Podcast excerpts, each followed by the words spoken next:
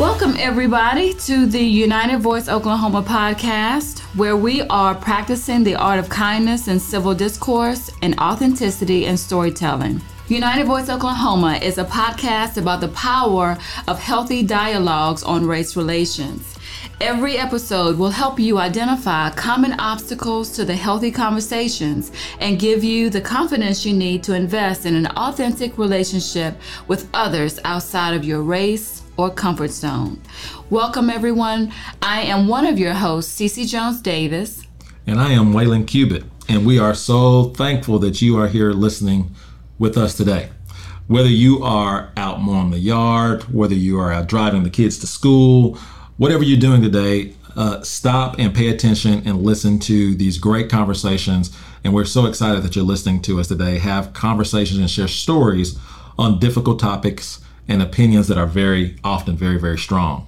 Our hope is to provide meaningful content for every episode to our listeners. Please share this podcast with your friends, your families, and if you find any of this slightly slightly helpful, we'd ask that uh, you share it with everyone you know and be sure to go back and listen to some of our past episodes episode one kind of sets up exactly who we are and and has a conversation with clarence seal who helped create it united voice oklahoma and so we're so excited that you have joined us today but we're ready to dive in cc Yes, we are.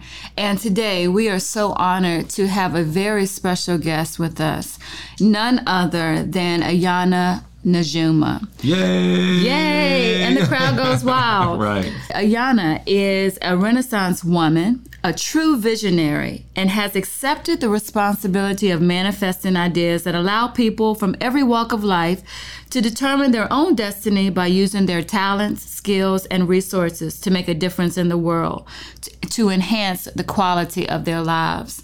Um, I know Ayanna because uh, she is an amazing um, community activist and she has a tremendous background in all of that that I'm going to allow her to kind of tell us about.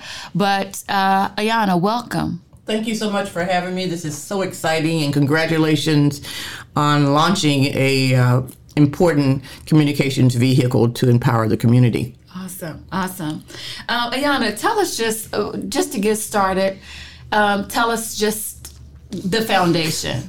Tell us a little bit about yourself, where you're from, a little bit about your family. Let's start there. I am a Oklahoman. Uh, grew up right here in Oklahoma City. Um, went to Douglass High School, went to Edwards Elementary, uh, grew up in Carverdale, which was a small community that was developed back in the 50s when the soldiers came back from the war. So my dad and my mom are both from Oklahoma. Um, I come from a family, a working class family. My uh, parents were not necessarily uh, um, academically educated, but very well read and very well versed on what was going on in the world. I also come from a family of act- activists. My grandfather was part of the Pullman Porter movement, and so I'm excited about coming from that lineage of, of people. Um, I do consider myself, a, a, I guess, a Renaissance woman. Um, I have a variety of interests in everything from art and music to literature to um, empowering others and uh, and speaking and helping people to find their own voice. Yeah. Tell tell me because I'm not familiar about the Pullman Porter movement. The Pullman Porter movement was a movement that uh, was centered around people on the railroad. As you remember, everything was segregated uh, back in the uh, the 40s and 50s, and the Pullman porters were the guys that worked on the train, mm-hmm. and so the the inequalities of life were front and center as it related to what they were doing, and so there were a group of men and women were not working on the train at that particular time that decided they wanted to make some changes around the Pullman porter movement. So that uh, took us to the place of where we find ourselves with Amtrak today and um, many other railroad companies that created the equity around uh, employment for the uh, gentleman that worked on the train. That's amazing.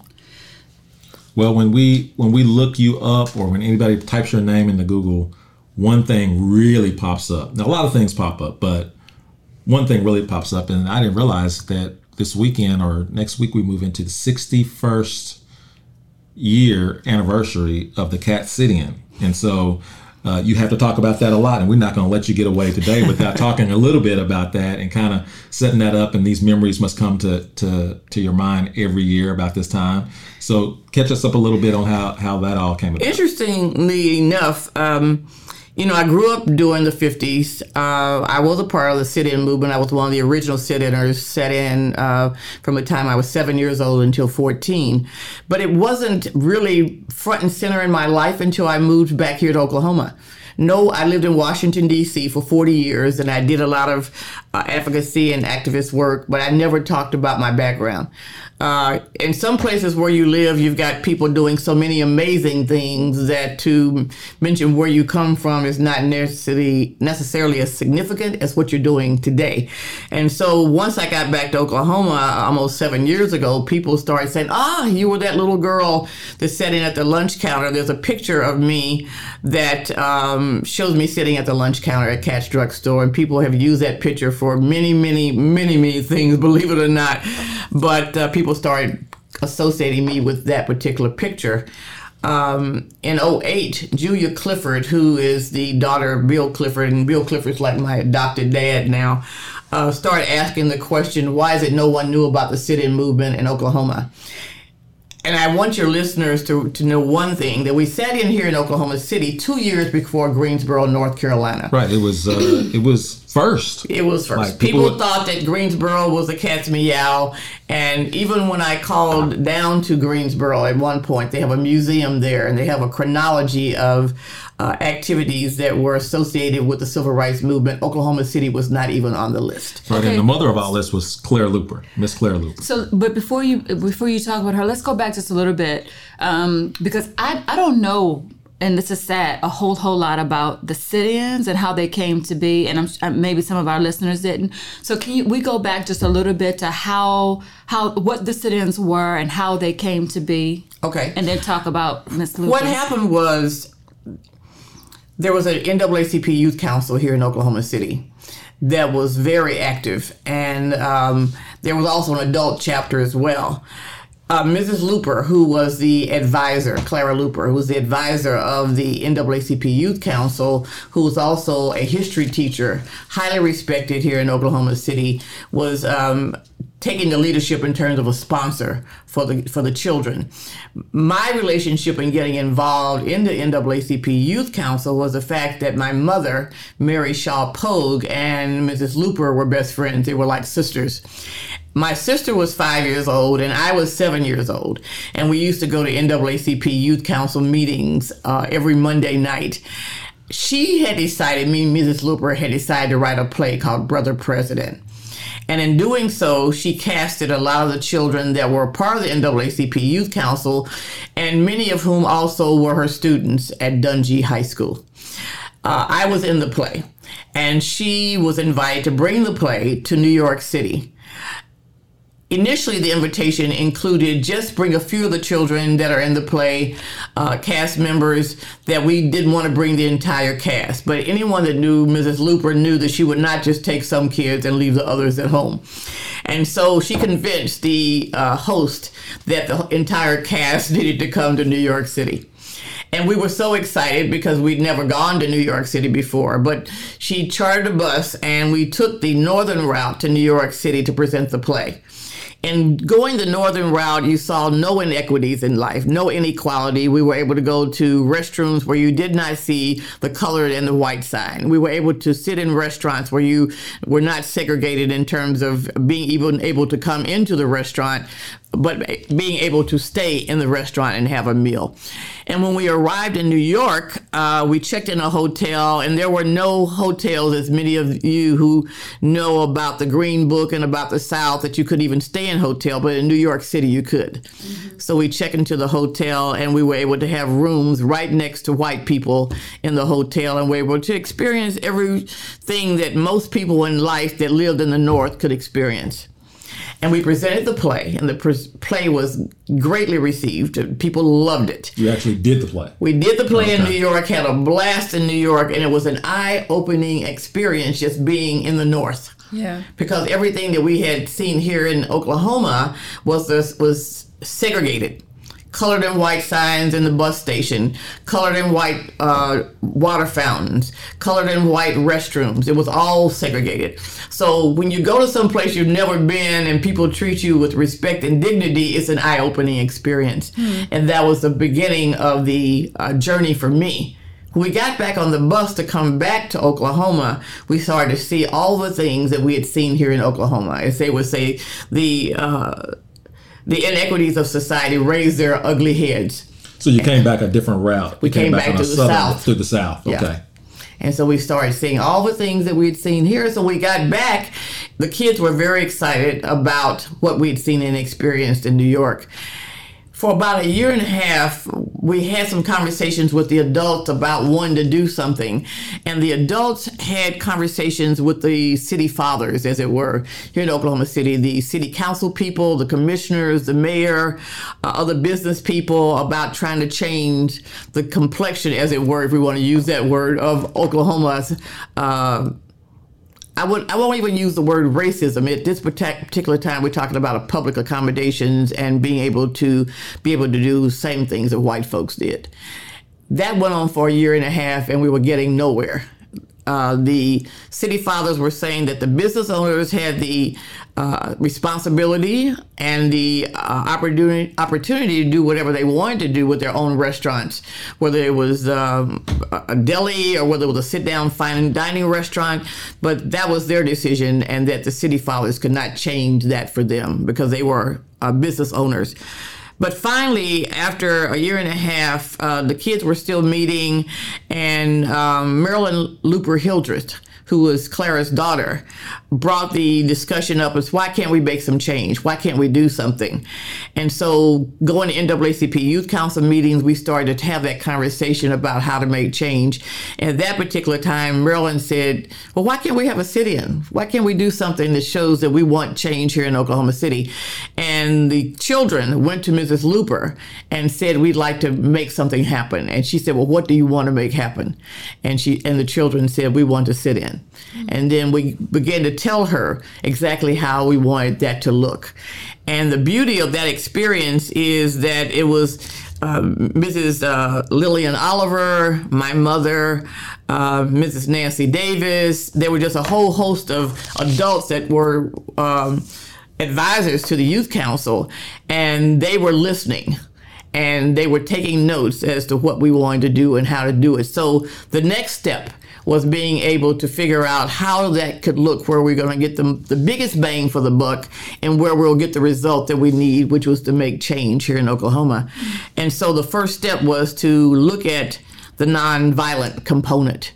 And that was Dr. Martin Luther King Jr., and then, of course, Mahatma Gandhi. Uh, and we started to study their philosophies and we started to figure out how a sit-in movement could be where um, the children were being taught the right way, where people would take us seriously.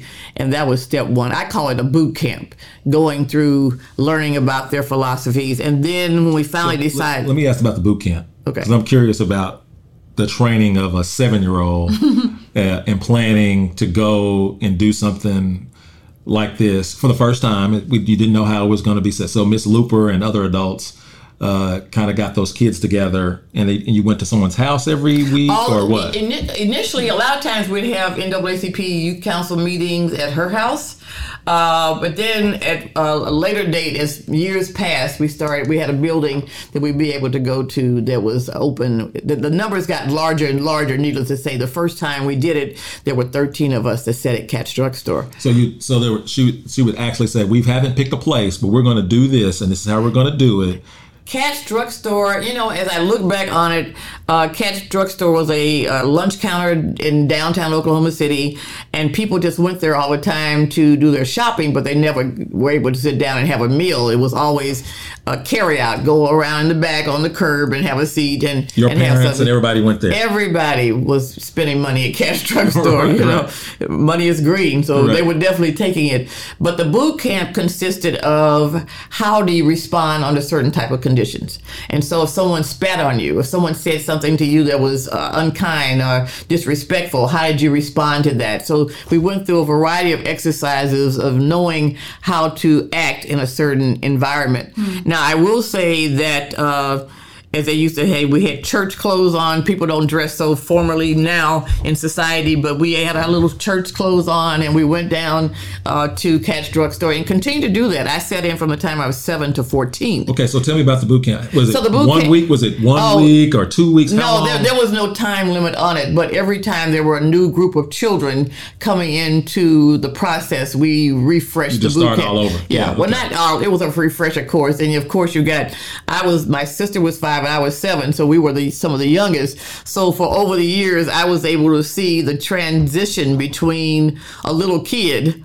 Being able to sit at Katz Drugstore and going to go into Anna Maude's and a bunch of other restaurants around town. So, to a so how long do you think? I mean, maybe you don't remember, but how long from the time uh, the boot camp sort of training started to the time you actually showed up in 1958 at the, at the Well, lunch counter? it, it wasn't a long period of time because one day we decided we were going to go down to to Katz Drugstore, and there were 13 kids, and we went down there without much. Uh, I won't say it wasn't much planning. It was definitely much planning because we had to have the adults to drive us there.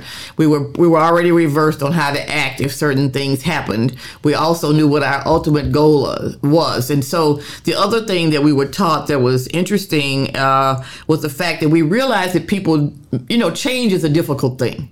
Right. It takes many, many years. And so the idea of uh, public accommodations being segregated takes us back to when we got off the ship during the Middle Passage when you really think about it. Okay. Uh, how people are treated and people are, are not very easy to change their mindset. It's, and, and so that process, we sat there at the lunch counter. Uh, people said nasty things to us. So that's interesting. So here's another question. You don't get this very much, I'm sure, but I, I, I gotta heard it all. I got, I got to ask: Was there some parents that go, you know, just leave well enough alone? My kid is not going to do that.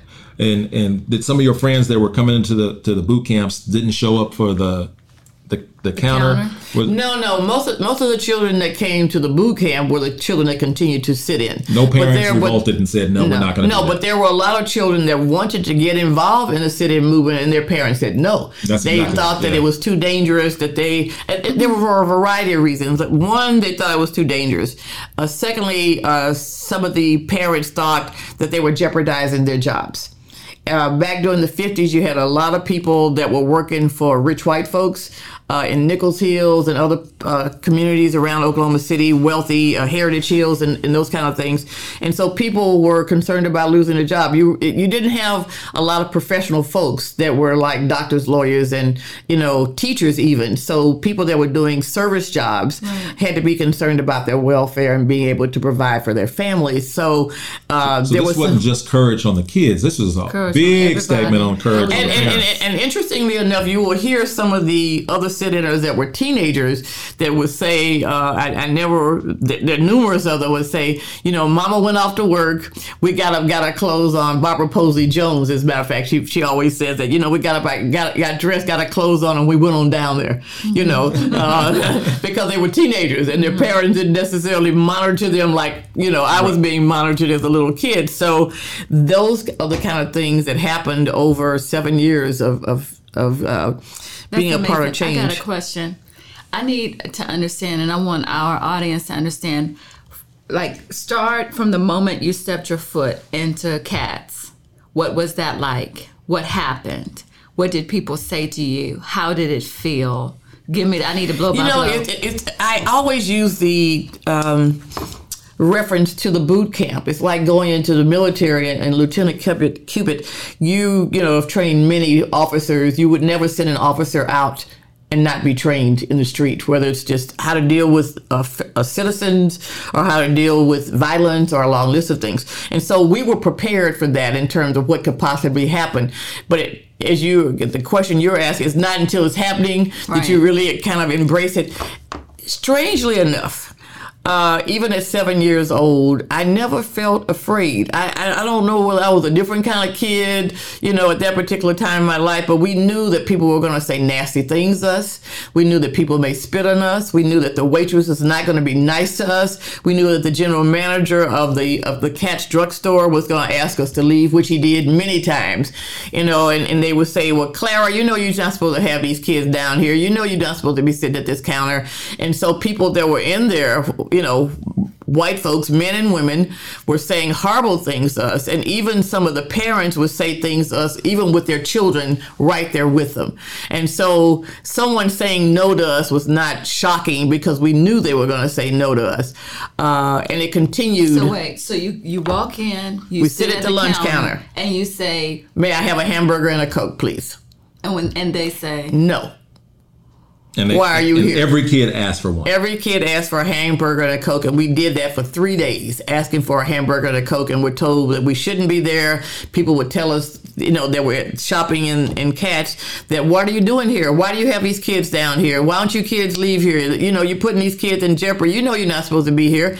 And Where was Miss Luper standing? Where was she? Where was she at? Well, she was there. It's interesting that uh, she was there with us. Initially, the whole reason for using for children doing the sit-in also was the fact that uh, Jimmy Stewart, who was the president of the adult chapter, felt that when we went to them with the idea of doing this, it would be much easier and much safer for children to be the initial sit-inners than adults, because Yeah. for a variety of reasons, we even uh, had a situation where there were adults that didn't have the patience that when people started to curse them out or say nasty things and call them the N word and a variety of other things, that they just wanted to get up and kick butt. But we knew that that would circumvent the process in terms of what we were trying to accomplish. Right. So you send children in as young as my sister, five, and I'm seven, uh, into this environment, and people are not going to be quite as nasty. They were nasty now. I mean, at one point over the seven years, someone even tried to sick a monkey on me, you know. So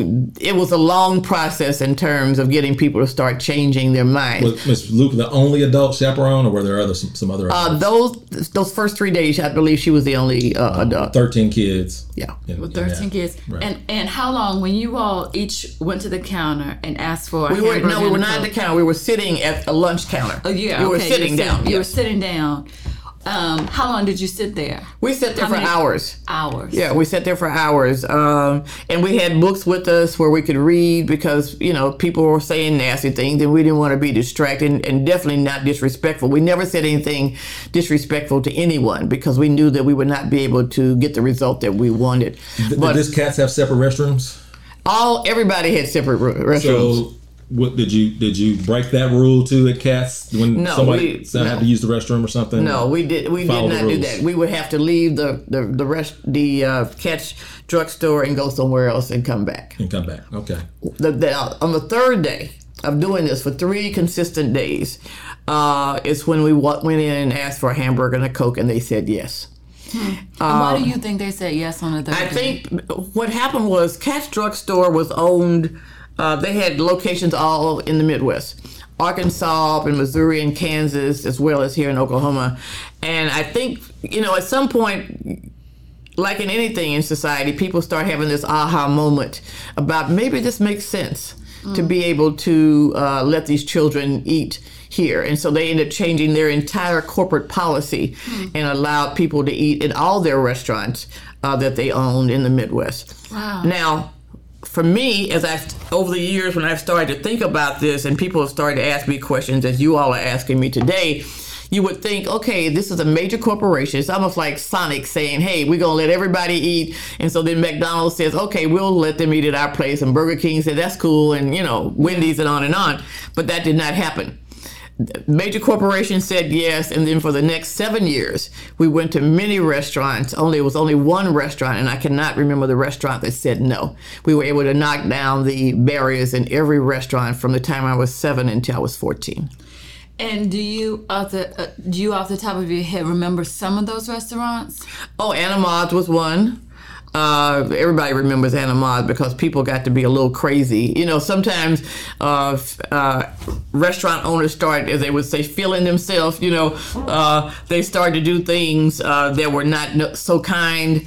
Uh, they start to allow their customers to do things that were not so kind. But Anna Maud's comes at the top of my um, at the What top of my list.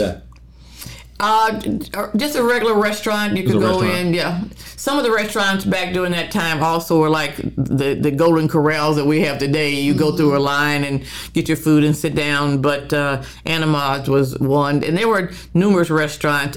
Interestingly enough, uh, as years passed, in the last couple of years, uh, the Weekly Reader and many of uh, people have read that magazine as children, they want they did a story on me. Uh, first, second, third, and fourth grade magazine. Maybe over five million kids read that magazine, and then they said, "What we'd like to do, Mr. Najuma, is come down to Oklahoma." and take pictures and see the restaurants that you used to uh, go to. And I said, Well, that sounds like a wonderful idea, but none of those restaurants are open today. Mm. Not one. I'm not sure whether over time the change in mindset, uh, and you know, the restaurant business is a tough business anyway, but none of the restaurants are open that were uh, around that during that period of time. I know, I'm sorry. I know we got to move on, but I'm just so fascinated by this. Um, I guess my next question would be what did that do to you? What did that do for you? Spending that kind of time doing that kind of important work as a child? What was the next thing you did? My in my family, my and maybe it may have started because of my grandfather, but at our house we always talked about what was going on in society. You know, most people don't even want to turn the TV on today, but we talked about things that were going on in society, and we talked about equity and equality. And so my, you know, my uh, grandfather always talked about the importance of education. Uh, back in the 50s, as you know, it was only several years before that that we, we could even go to uh, integrated schools. Right. And so my grandfather always talked about, you know, get all the education you can get. That's one thing the white man can't take away from you. And he also reminded me, and, and when I tell young people this, they look at me, what's she talking about? And he said, if you keep your dress tail down, you'll go a long way. And what that meant was you have to stay focused, you have to stay directed, you have to be committed to uh, your educational experience and, and wanting to be somebody. And so um, he said that to me. My mother and father always said, you're just as good as anybody, but not better than anybody. And so hearing that all your life, uh, became just a part of who I was. And like I said, uh, sitting in from 7 to 14, uh, and also being involved in NAACP Youth Council. One thing about the Youth Council was that it allowed us to uh, develop leadership skills, things that most people learn, and I'm sure Lieutenant Cubitt and you as well, uh, as, a, as, a, as a national leader, you're having to teach people. Now people spend thousands and thousands and thousands of dollars about team building and about uh, management and a variety of things. We learned all those things as a kid being involved in NAACP because I was the NAACP Youth Council uh, president here in Oklahoma City, and then I got elected to state president, and I got elected to regional president. So all the things that most people learn as adults. I learned them as a kid. We learned how to do public speaking. We learned how to write. And having been uh, under the guidance of Mrs. Luper, being a teacher, you know, learning about history and learning how to articulate your thoughts was at the top of our mm-hmm. of our agenda. So all the things that I did that most kids did later I never have gotten, I learned as a kid. And so it, it for me, taking all those skills and talents and tools and turning them into something, even as I went off to college, uh, at OU got involved in Black Student Union and did things down there, and then moving on to Washington D.C. What did you major in at OU? I started out majoring in, in political science. I'd always wanted to be a lawyer, having watched, you know, Thurgood Marshall and learning about the legal system th- through that process. I wanted to be a civil rights lawyer, so I thought that majoring in political science was a good thing to major in. However, I did two years at OU. And then I graduated from George Washington University in Washington, D.C. I never will forget the one of the first experiences at GW was uh, taking a course uh, in political science and me writing a paper on Frantz Fanon. And I got the paper back, and there was a C on the paper. Not one comment from the professor, but just the, the grade C. And I thought to myself, okay, if you've got professors who are not even giving you a comment on a paper, and Frantz Fanon, as you well know, was very controversial, uh, you may want to reconsider your major. And so I started, I had been taking sociology classes as electives, and I just even had this aha moment. If you want to get out of college, you may want to switch over to sociology, which I did. And so I ended up easily switching over to sociology as a major. But uh, the connection with the Frantz Fanon piece is that as an alumni at GW, probably about five to seven years ago, I went back to the university and was at the library. And I walked in the in the library at the university, and there was a long table, probably about over 12 feet long. Uh, with a big exhibition on Frantz Fanon. All the books that had been written about Frantz Fanon, papers that had been written about Frantz Fanon. And so as I reflected, I said, wow, isn't amazing how change comes about? It takes time. There I was in the early 70s going to GW, and now they're acknowledging the work and the life of Frantz Fanon. Mm, that's amazing. It was, it was amazing. It was. Mm. I kind of chuckled to myself. Well, ain't this something? well, know? tell me, tell me now how do you use how are you using your voice now in in light of our current racial or post-racial some want to say? What how, how the way what we're doing how things are how we're having this conversation now about race. You you don't shy away from talking about your experience but how are you able to stay in it with no bitterness uh, still able to bring other people into the conversation without the turmoil. You're having very rich conversations. You, a lot of people follow you for your book reading clips, which we can talk about well, in a little let, bit. Let but how are you, you doing this? What happened was in 08, we were celebrating the 50th anniversary of the sit-in movement.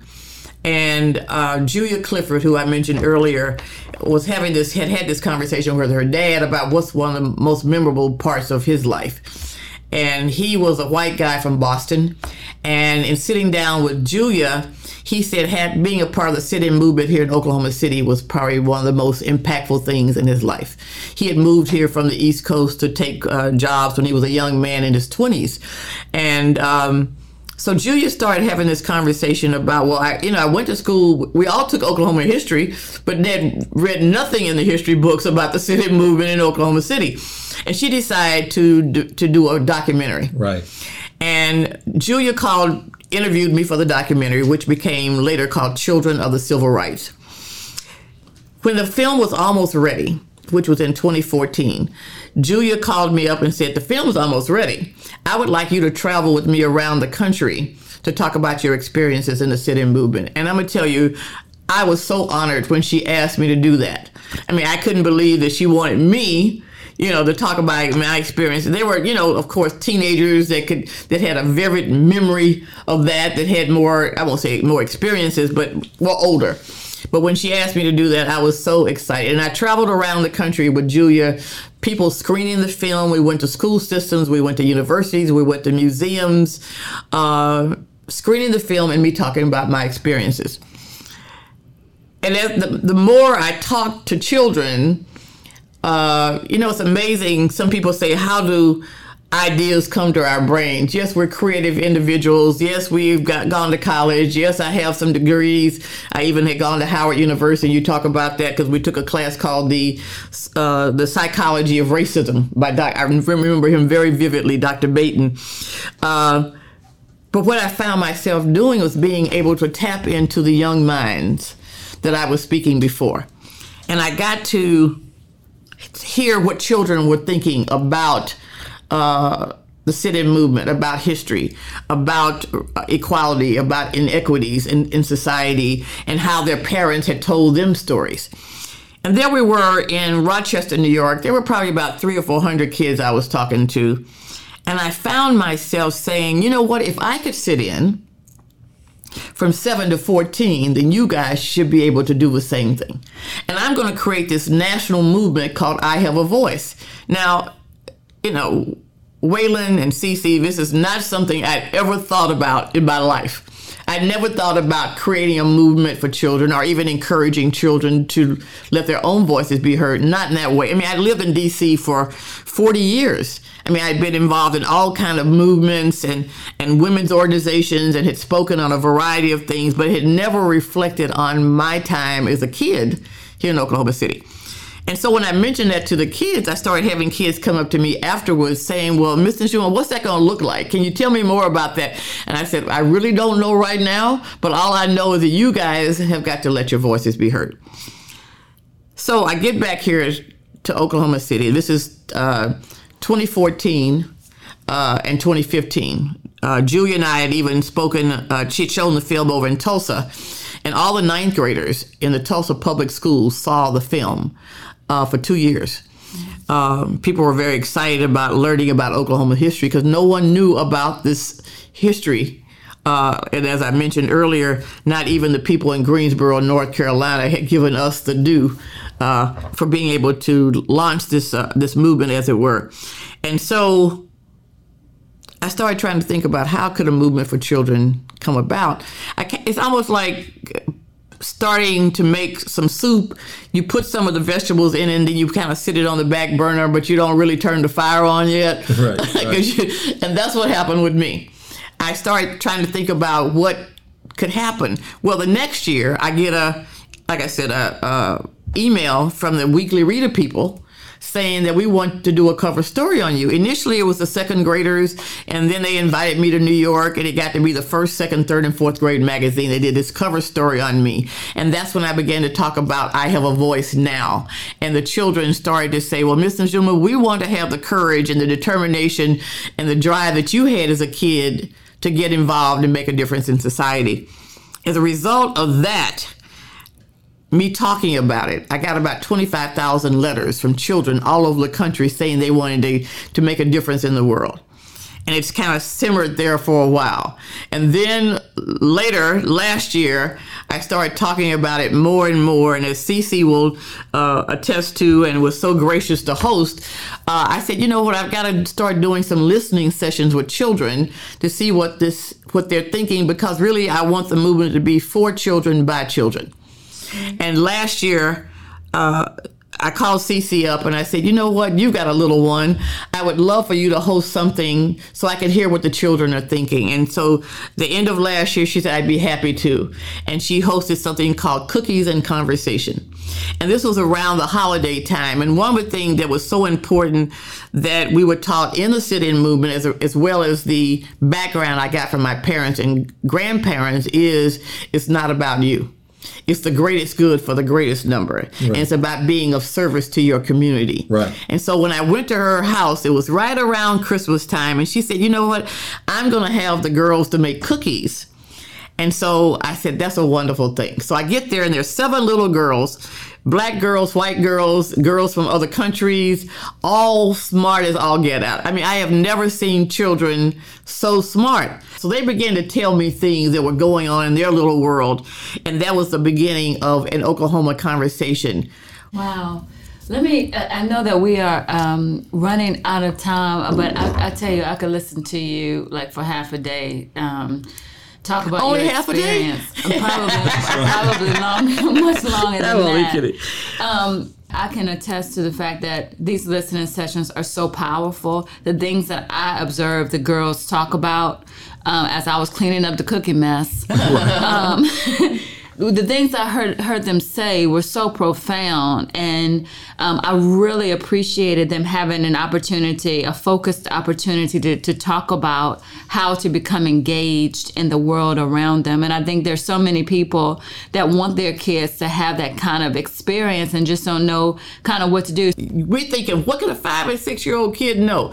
They know more than you ever want to know, and we want their voices to we be can, heard. We can learn so much from them. Tell us about your book club, your book so circle. we have we host something. There's a whole separate thing that's called "What Lies Between Us" with Ayanna Najuma. It is not a book club. It's a conversational platform on social justice. Okay, but you're and, reading a book. You're and always... what happened? And the way that the, the the tagline for that is: when people have knowledge, people can take action. There you go. And when you don't know anything, it's hard to make a decision or get involved in things. So every other Tuesday.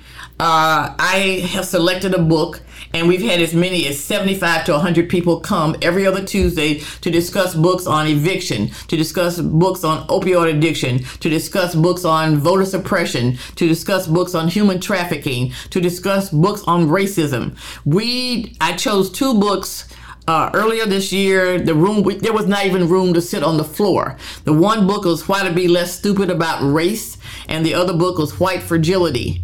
And people were there wanting to have this conversation about race, which is, needless to say, the foundation of this podcast. I want to ask you before we go, because we so appreciate and with so much we gotta we have to cover. But if there's one book to leave our listeners with that they must read oh, right now, You don't get to pick all of them because I know you got a bunch of them. Ah. You get to pick one book that they have to read right now that would bring them closer to a solution and if they're wrestling with this whole conversation of racism. Which book would it be? Oh dear. The books are all very different. I think the one I'm about why to be this. why to be less stupid about race may be That's uh, the latest one? Who's No, that that's uh, I can't remember her, the author's name. But it's called what is it called? Why to be less stupid about race. How Okay. to be less stupid, stupid about, race. What Okay. happened when I chose that book? We also had just read White Fragility, and the beauty of those two books is White Fragility was written by a PhD professor that lived on the West Coast, a Right. white woman. Why to be less stupid about race was written by a PhD uh, professor, both women that lived on the East Coast. And the So room, should be read together. They were no, they were one was one week, two, and then two weeks later we read the other book, mm. and they were just the book. The the rooms were jammed packed in terms of being able to talk about because white fragility was white about white privilege, and the other book was trying to open your mind up to the to the dynamics of racism. Can we have you come back and just talk about what we should learn from those books? I would be happy Could to we- come back invite you? anytime that you. As a matter of fact, I would be happy to give you a list of the books that we're going to be reading going into the fall, so that uh, your listening audience will be able to join us every Tuesday, every other Tuesday at Full Circle Books So- at six thirty. And So Full Circle Books is um, Full Circle Books In is at 1900 Northwest Expressway, right across the street from Penn Square Mall. okay, and you Next meet door- every other Tuesday. Every other Tuesday. So we're going to be meeting this coming Tuesday. What time? at 6.30 We're Okay. there from 6.30 to about 8 o'clock every race every gender every age is invited. We've had children as young as 12 and 13 to come because we also read a book around uh, the inequities of employment in terms of uh, money. And we also read a book about immigration. And a mom brought her 12 year old child because he had read the book Cool. that we read that we discussed. Um, my phone number if anybody wants to call me oh, okay. is that good Yeah, if you want to. uh, I always and, and when I meet and speak to children, I always give them my phone number and my email address because I don't want any child to feel as though someone doesn't have their back. Okay. Because everybody doesn't have the benefit of a mom and a daddy. So you can always call me. And let me tell you, when I was up in Rochester, I got many, many, many texts from children asking me all kinds of questions. My number is 202 997 9529. What's your email? The email address is uh, I'll give you. I've got so many for the what lies between us. What lies between us with Ayanna at Gmail, and then the other uh, address for I have a voice now is a Najuma at I have a voice now.org. Wonderful. Uh, Ayanna, I want to thank you so much for being with us today. I, I I usually on podcasts have so much more to say, but I don't have anything to say. I am Today sorry was- that I talked so long. No, it was today was really about listening, um, and everything you had to say was so fascinating and inspiring. So thank you so much for all that you've done for the community and for the work that you're doing now, and for our um, podcast listeners. Thank y'all for listening, just like I was listening to Well, today. thank you, thank you for having me. One of the things that I didn't, you know, I like I said, I didn't even talk about this for 40 years when I lived in D.C. But once I got back home, and once what happens is, and you're a pastor and you deal with people, uh, counseling them, that you have to sometimes say to yourself. Uh, that it's not about me; it's about the greater good for the greater number. And I every day I pray, asking love God, that. "How do you use me? How do that's you want to use me today?" What we like to end with by saying here on United Voice, we like to always say we seek the common ground for common good. Until next time, we'll see you here in United Voice, Oklahoma. Thank you so much. Thanks, everybody.